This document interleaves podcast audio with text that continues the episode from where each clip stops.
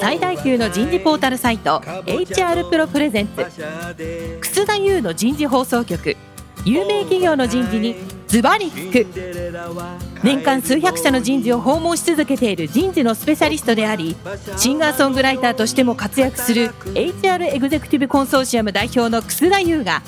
有名企業の人事や人事をサポートする専門家を招いて、企業が抱える課題や実際の事例を紹介しながら解決策を模索していきます。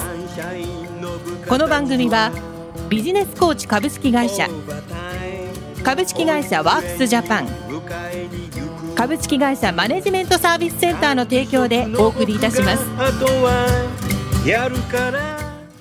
楠田優の人事放送局、有名企業の人事にズバリ聞く。パーソナリティの楠田優です。え今日も先週に引き続き、東京丸の内いっ丁目の株式会社マネジメントサービスセンターのじゅうごかいのフロアから番組をお送りいたしましょう。先週からお送りしているテーマは、企業価値を高める次世代経営人材。今日はだいにかいめということで、次世代経営人材の準備度になります。早速ゲストの方をご紹介いたしましょう。ソニー株式会社人事センターセンター長の望月健一さんです。望月さん、今日もどうぞよろしくお願いします。よろしくお願いします。続きまして、第一三共株式会社総務本部人事部長の松本隆さんです。松本さん、どうぞよろしくお願いします。はい、よろしくお願いします。最後に、今回のスポンサーを務めていただいております株式会社マネジメントサービスセンター代表取締役社長の遠山正弘さんです。遠山さん、どうぞよろしくお願いします。よろしくお願いします。さあ、今日のテーマ、次世代経営人材の準備度準備度ということで、まあ、タレントマネジメント、プール人材、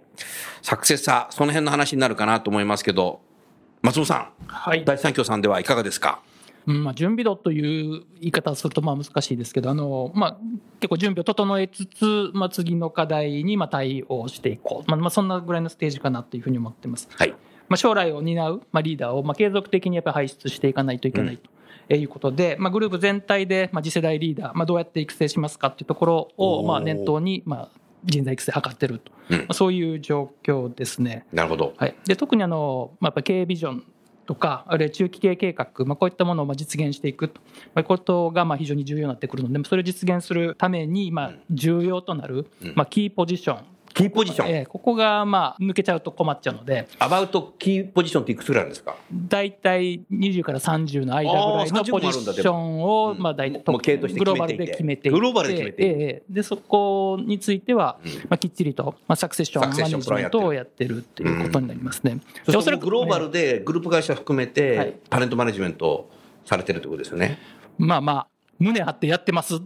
えるぐらいのところまではなかなか言い切れない部分もありますけど、うんまあ、まがりなりにもやっぱりそのタレントマネジメント大事ですよねっていうことで、うんまあ、各社では取り組んでいるところです。うん、ちょっと残念なんですけど、ちょっとアメリカが一時その結構ねシュリンクしちゃってた時期があって、でその時にまあまあいろんなこうまあリストラをやってた時に、まあ、人事もやっぱりですね結構ダウンサイジングしたんですよ。でその時にそれまでやってたそのタレントマネジメントのチームもやっぱちょっともういなくなっちゃって、でそこでちょっと一旦途切れたっていうのがあって、これもったいないんですけど、また少しちょっと巻き返しを図って、アメリカでもきっちりとアメリカの現地ローカル社員の育成、その中からリーダーをまあ見つけていくっていう、そういう動きはこれからまたちょっとやっていく必要があるねってことで、今アメリカの人事部長とはそういう話をしてるところではありますけど、まあ、そういう経験、苦い経験、まあ、トラウマなのかわからないですけど、そういう経験を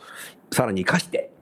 頑張っていこうというところになってるんですかね。はい、なるほど、ありがとうございます。それではソニーさんはいかがですか、望月さん。あの先週もお話した通り、ソニーは一体何の事業をしている会社なのか、はい、ソニーは各事業体ごとにそれぞれの、まあ、業界マーケットを抱えてお客様とつながっているわけで、はい、そういうソニーグループを率いる次世代のグループ経営者っていうのをちゃんと計画的に育てていこう、それからレジネスを作っていこうっていうのはまさに昨年度から改めてリセットして始めた。リセットしたのという感じですね。素晴らしいね。なのでそういう中でこれからやっぱりやっぱりコンテンツをやってるエンターテインメント系ですとか、はい、金融、それからゲームネットワークサービス、うん、グローバルの人材の情報をそんなに我々持ててるわけでもないんですよ。まあ、もちろんケースは知ってますけれども、はいうん、や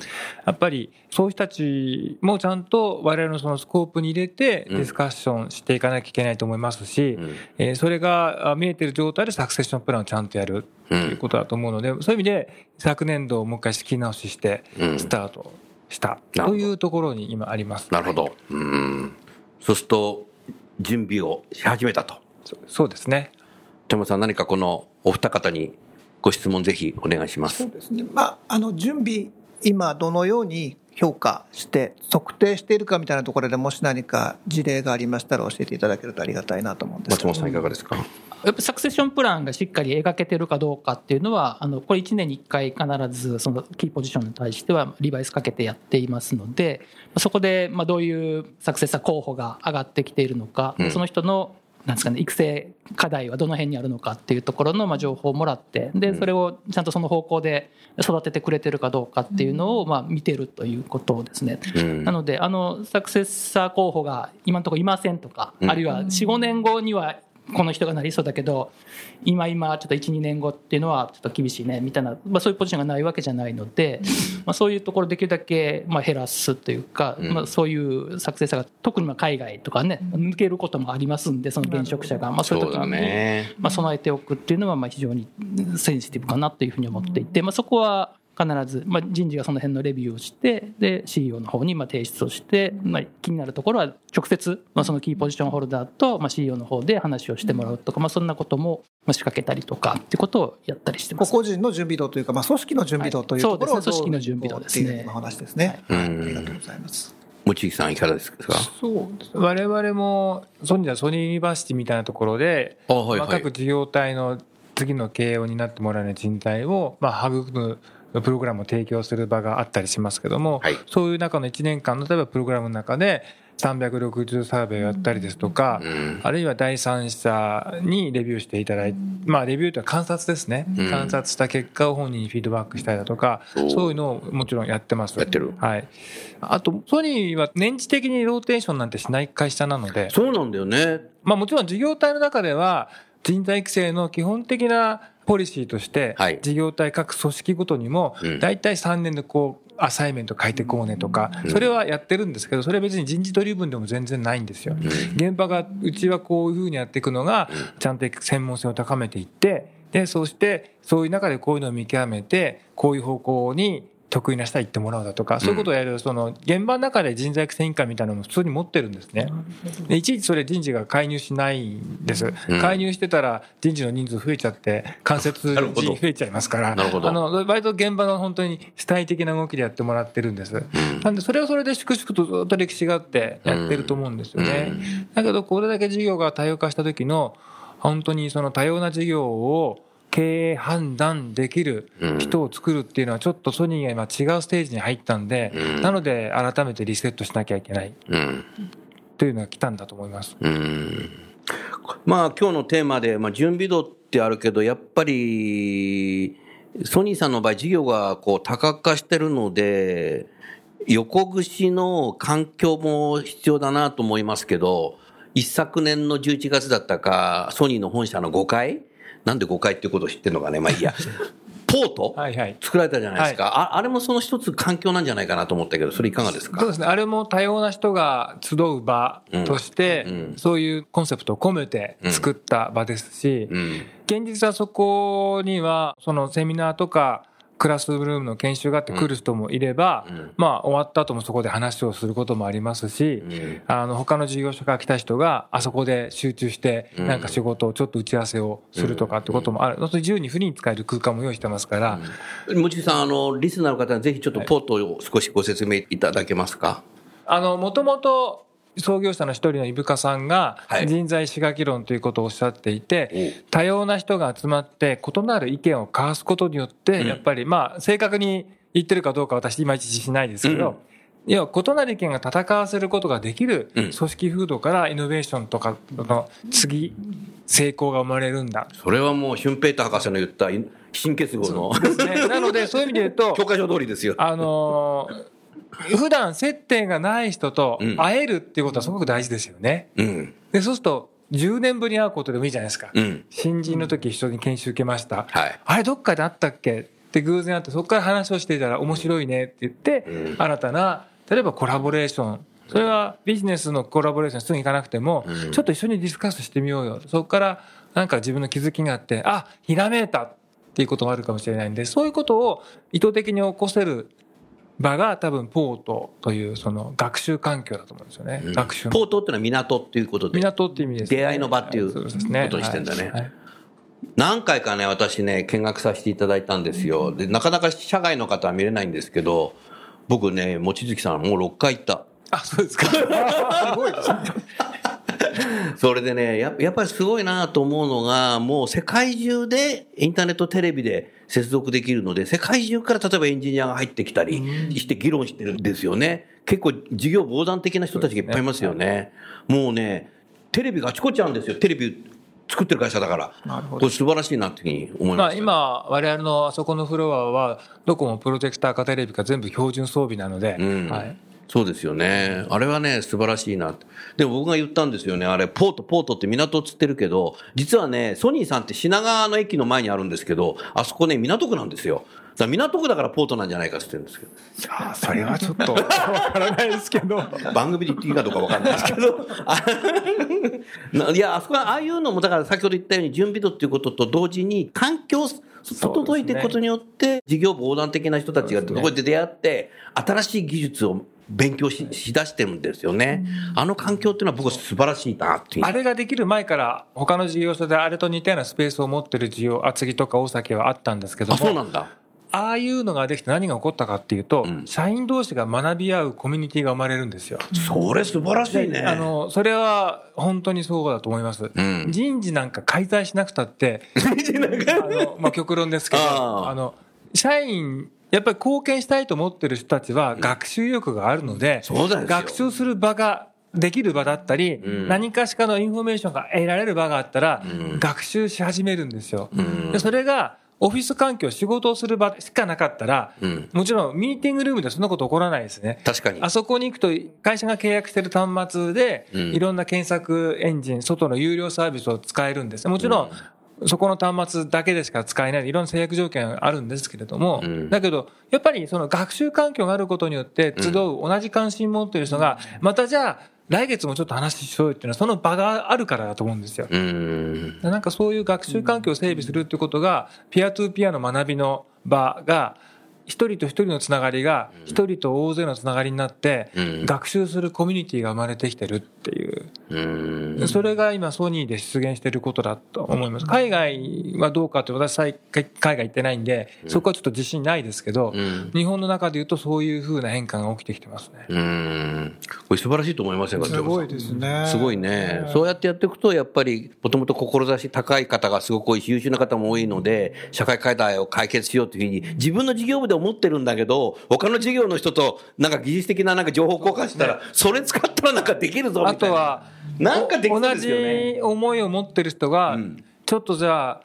ポートで話しようよって、うんあまあ、もちろん予約しなきゃ使えない部屋もあれば、うん、ちょっとした小さいテーブルだと予約なしですぐ、うん、集まれば使えますから、じゃあ夕方遅い時間だけどしちじはんからちょっと集まれるとか、うん、したちょこちょこって集まって意見交わすとか、うん、そんなことができる場にもなるんですよね。それが今本社にしかないですけども、うん、まあそれと似たような場所が大崎とか厚木にもありますから。あるのね、はい、うんそれは素晴らしいな。そこに次世代のリーダーの方が次世代のリーダーになる候補者になれるその潜在能力を持ってる方方が結構いらっしゃってるかもしれないですよね。かもしれないですね、うん、でも人事改造してないのでなんか見に行きたくなったりするんじゃないかなとちょっと思っちゃいました。素晴らしいですよね。何か何か新しいサービスとか製品とか出た時にどのぐらいポットで情報公開したのか聞いてみたいね。聞いてみたいですねそこから生まれたらさ、えー、人事が作った意味がでも実際ちょっと私が人事のメンバーにお願いして調べてもらったことがあるんですけども、はいはい、まあエンゲージメントサーベイソニーもずっともう何年も続けてやってます毎年、うん、で最近そういうラーニングコミュニティが生まれてきたので、うん、あの人事が取れる範囲で参加してる人を確認して、うん、その人だけを対象にしたエンゲージメントスコアを見たら高いんですよやっぱり、うんうん、なるほど。データがなかなかアップルとアップにならなかったりするんで決めつけちゃいけないかもしれませんけど、でもそういうコミュニティに参加してる人たちっていうのはエンゲージメントスコアが高いんですよね。なるほど。でそれ以外の何かドライバーがある可能性もあるんで決めつけちゃいけないんですけど、うん、だから、えー、と相関関係か因果関係かまだ分かってないです、うん、そこはテクノロジーと統計学でちゃんとこれから分析した方が、うん、ネクストアクションとしてより効果的なものが打てると思うんですけど、でもやっぱり学ぶ意欲が高い人を刺激するっていうのは多分これから大事なことなんじゃないかなと思うんですね。いや学ぶ意欲高い学生じゃないけどソニー採用しないじゃないですか、まあ、あのだから優秀な人材いっぱいいるんだよ。ラーニングアジリティっていう言葉が最近通じますよね当たり前のようにやっぱり、うん環境の変化とかあった時にただ恐れをののいてるだけじゃなくって、うん、何か学ぶっていう行動を起こす人、なるほど、その人たちがやっぱ会社には必要なんじゃないかなと思うんですね。そうですね。で一回同様にリーダーも時々謙虚である人っていうのは、うん、自分が分かんないとおそらくこれ誰詳しいんだろうって調べて、うん、その人からものすごい距離吸収して学んでしまうっていう、うん、ラーニングアジリティがものすごい高い人なんじゃないかなと思うんですよ、うん、だからあの経験してないことでも一定の判断軸をしっかり持てるようになるっていう、うん、学ぶ力がすごい強い人がこれからのリーダーには必要な基本的ななんていうかスペックというかリクワイアメントかなという気がします、うん、個人的な意見ですけど。いやいやいやでも望月さんの話聞いてたらなんかまた再びね最高益を更新しそうななんか雰囲気だなりましたね、うん、ありがとうございます、うんそれではね、次の少し質問になりますけども、その、どのようなね、人材を特定しているのかっていうことと、最近やっぱり新卒だけじゃなくて、社外からもね、結構調達するっていうのも増えてると思うんですけど、そのなんかバランスってどういうふうに見てるのかなっていうのも、第一三共さんではいかがですか？もう新卒だけなんですか？社外からも。いやいや、あの、採用という意味でいくと、まあ、社外、うんからも結構取ってますね。ええ、今大体年間で、まあ、第一三共単体ですけれども、はい、新卒で取るのがひゃくよんじゅう、ごじゅうにんぐらいで、でキャリアでごじゅうにんぐらい、あキャリアでもごじゅうにんも取ってらっしゃるんですね。そんなぐらいのバランスに今なってきてますね。おなるほどね。ちょっと前まではね割とちょっとキャリア少なかったっていうのもありますけども、で特に今あれなんですよ、抗がん剤の方にこう出ていこうということで、そうか要はビジネスのそのフィールドがこう少し変わってきてるので、ね、そ, のそこら辺の専門性のある人っていうのはなかなか社内で育成するだけでは間に合わないということもあって、うん、キャリア採用さんでキャリア採用もかなり増やしてるっていうのがありますね。なるほどね、えー、そうすると次世代経営人材とかそのリーダーっていうことでは第一三共さんではなんかどのように特定されてるんですか？あのまず世代によりますよね。まずはね、あの結構上の上のその経営に近いところの人材をどうやってセレクション、まあ、セレクトしていくのかっていうのは、まあ、さっき言ったその一つのサクセッションプランに、まあ、名前が載ってくるような人かどうかっていうのはまあ非常に分かりやすいところと、ある意味そのぐらいの辺になると、まあ、かなり社歴も長いということで、まあ、ずっと見てきていると大体この人ポテンシャルあるのかどうかっていうのは、まあ、大体まあ分かってくるっていうところ、まあ、まあそういう人がサクセッションプランにもノミネートされてくるというもありますけれども、一つはそういう人たちをいかに鍛えていくかというところと、なるほど、まだそこら辺に至らないもう少し若手のところについては、これはもう本当に現場から推薦してもらって、まあ、この辺課長さんぐらい、えっとね、今さん世代でやってるんですね。一番下がさんじゅうぜんご、じゃあ入社、入社じゅうねんぐらい入社じゅうねんぐらいのところで、そのこれからちょっとリーダーシップ鍛えたいと思う、まあ、ポテンシャルですけど、ね、ま、管理職になったかならないか。いやいや全然なってないよね。なってないですなってないです、ね、第三共さんだとね、えー、そうですね。おでその世代が一つと、うん、それからもう一つがあの、まあ、管理職になりたてぐらいのところでよんじゅっさいぜんご、よんじゅっさいぜん後、うんうん、でその上がまあシニアということで、まあ部長一歩手前ぐらいのところですね、うん、部長一歩手前ぐらいのところはまあサクセッションプランにこう出てきてるかどうかっていうところと、うん、で管理職なりたて、まあ、我々ちょっと幹部社員という言い方をしてますけれども、まあ、そこはあの幹部社員登用するにあたって結構あの厳しいアセスメントをして、まあ、その人がどうだと面接もしてってことで見ていきますし、まあ、それ、まあ、よんじゅっさいぜん後なので、まあ、基本的には新卒で入ってるような人は大体十分に、まあ、どんな人かっていうのも分かってるようなところもあるので、まあ、そういう人たちの中からまあセレクションかけて、で、えー、まあ研修受けてもらって、まあ、リーダーシップを本当にまあ鍛えてもらうと、うん、さんじゅっさいぐらいのところっていうのは本人本当にその自分がなんで呼ばれたのみたいなところからこうスタートするみたいで、えーあのーまあ、リーダーシップそもそもあまり意識したこともなかったというような、まあその研修生とね話をしてるとそんなことをよく言いますけど、やっぱりそういう人たちにもこのポテンシャルあるなと思ったら、やっぱりあのリーダーシップってスキルっていうじゃないですか、あの持って生まれたものじゃなくてもいろんなスタイルがあるし、自分なりのリーダーシップスタイルを見つけてくださいねっていうところがまあメッセージで最初のところはやってます。そうするとまあ気づいてもらって、まあ、自分で研鑽を積んで、まだこれちょっと始めてまだそんな経ってないので、まだその層がまあよんじゅう代ぐらいになってきた時にまあどんなふうな活躍してくれるのかなっていうのはまあ楽しみではありますけれど、その松本さんあの人材のそのキャリアパスだとかリーダーシップパイプラインについては来週もうちょっと詳しくじゃあ、わかりました、教えていただきたいなとそんなふうに思いますね、はい、うん。ソニーさんはいかがですか。ソニーはここ数年はもう新卒と経験者の入社比率ってまあ年によって違いますけど、うん、大体ろくたいよんとかもうごたいごぐらいになっちゃうぐらい、うん、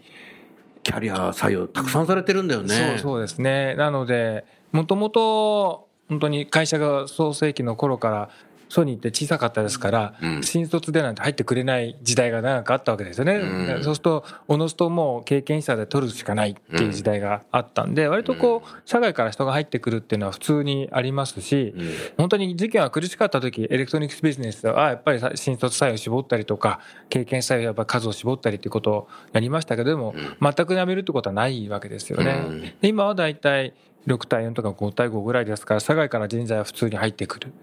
という時代ですね、うん、なるほどね、はい、あのソニーさんの新卒採用のページをずっと見ていくと近年すごくそのコース別採用されていて、理系はものすごい数があるじゃないですか。ろくじゅうかななじゅうぐらいないですか。あれ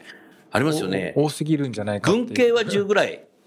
あのコース別採用することによってでこの今日のテーマとなんか関連付けっていうのはあるんですが、あそこはあんまりないの。まあ、そこはどちらかと最近の若い人たちは就社意識じゃなくって何ができる、うん、何がなんかグローバルマーケティングやりたいとか何そうですやりたいことでいやいやドメスティックマーケティングやりたいですっていつも来るよね。なんかそのやりたいことに対してちゃんとまあそれがあまりにもディテールすぎて分かりにくくなってるんじゃないかっていう議論はもちろん社内でもありますね、はい、うんでもすごいねあれね、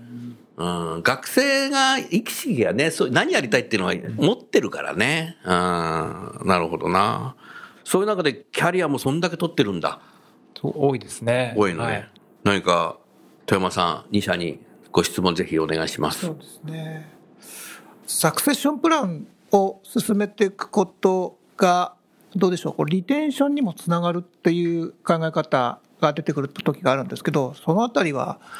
お二方いかがでしょうかね。まあ、まずじゃあソニーさんとしてはいかがでしょう。サクセッションプランをしたときに候補者になった人たちには、あなたはそう会社から注目されている人材ですよっていうのを伝えてるか伝えてないかによって全然違いますよね、はい、おそらくね。あ、おっしゃるとおりですね。あの両方あるよね、それ。伝えてる会社と絶対伝えてないって会社と。そうです。どちらもあっていいと思うんですけど、それは目的があってそうなると思うんですよね、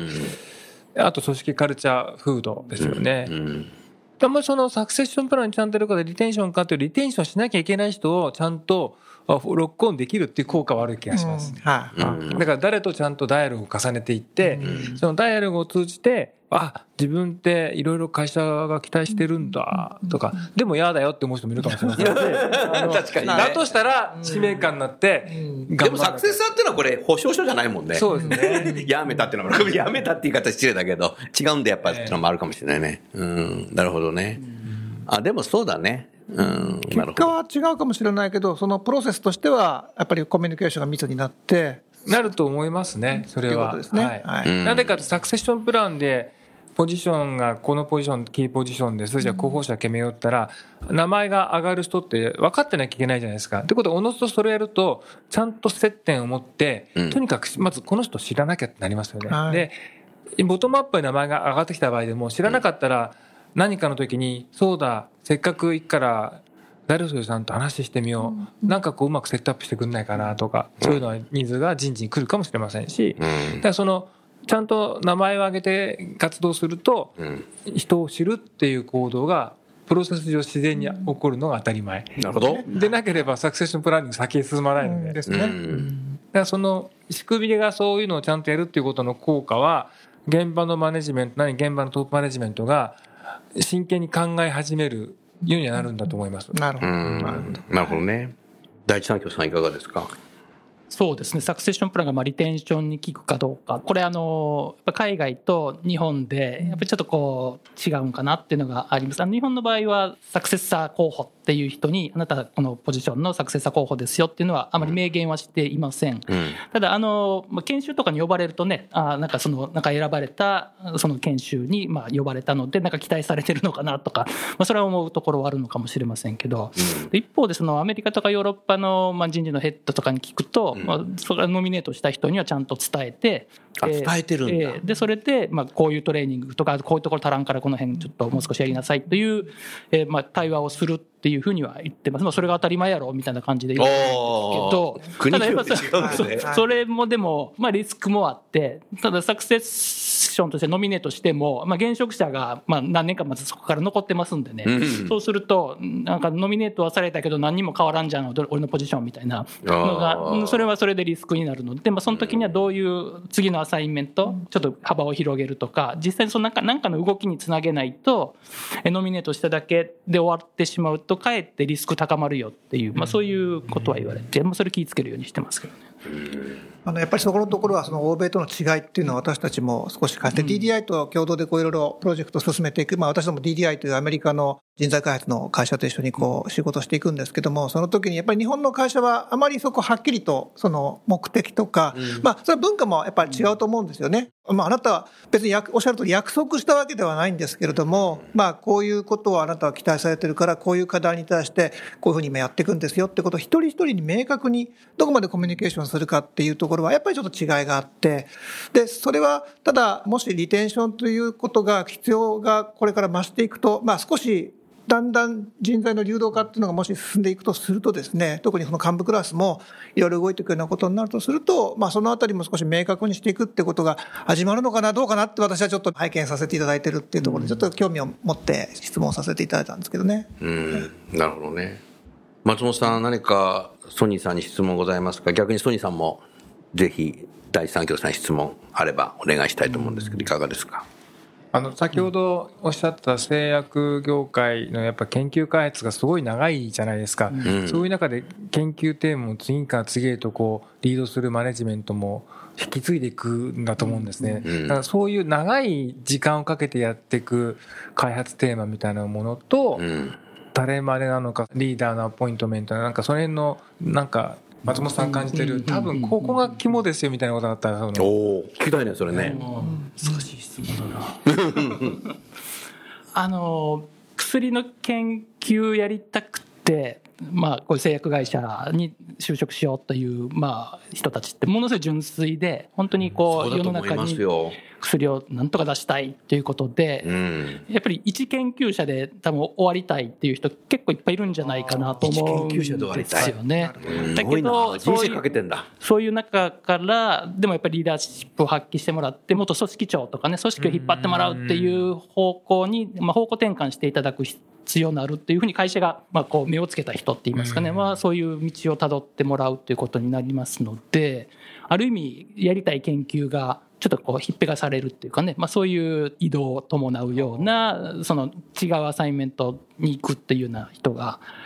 いますので、まあ、そういう人たちのモチベーションをこう落とさないように、ね、聞きたかったところでそこ聞きたいね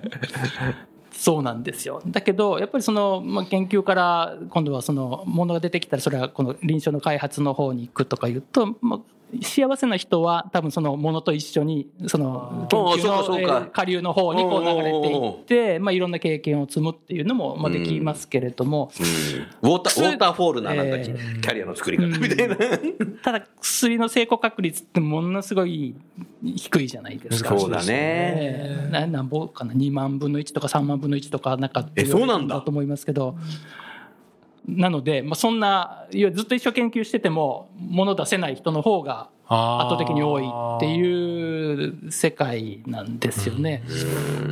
でもやっぱりその信念を持ってこのテーマは絶対物になる、これ物出すっていうことで一生懸命やってるんですけど、でやっぱそういう研究者をどうマネージしていくかっていうのもやっぱりね、多分その研究のラインマネージャーっていうのはものすごくまあ重要な職責だし、まあその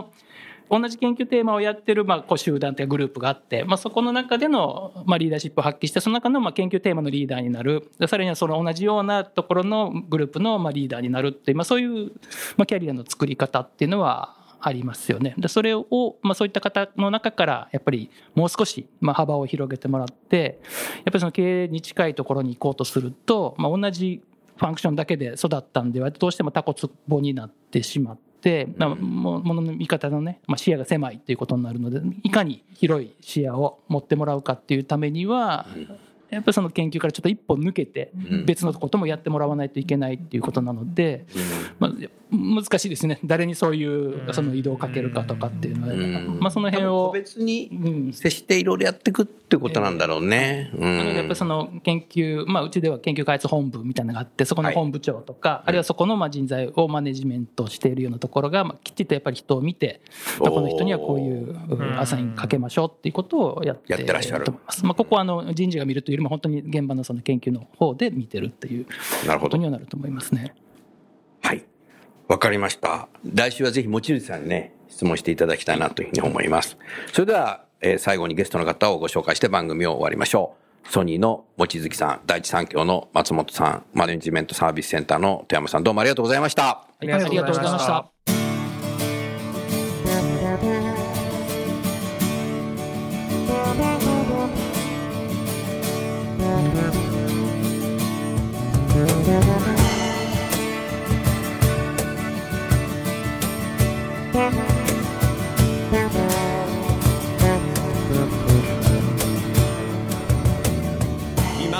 今日のお話はいかがでしたか。楠田優の The Times Will Change 時代は変えられるとともにエンディングといたします。この番組は日本最大級の人事ポータルサイト エイチアール プロのウェブサイトからもお聞きいただくことができます。 エイチアール プロでは人事領域で役立つさまざまな情報を提供しています。ご興味がある方はぜひウェブサイトをご覧ください。この番組は人と組織の生産性を高めるビジネスコーチ株式会社、企業の人材採用支援、キャリア支援を通じて人と企業の持続的な成長と価値創造に貢献する株式会社ワークスジャパン、企業の人材戦略・人材育成のプロフェッショナルカンパニー株式会社マネジメントサービスセンターの提供でお送りいたしました。それでは来週もお楽しみに。みんなで変えよう。できない理由を述べている場合ではない。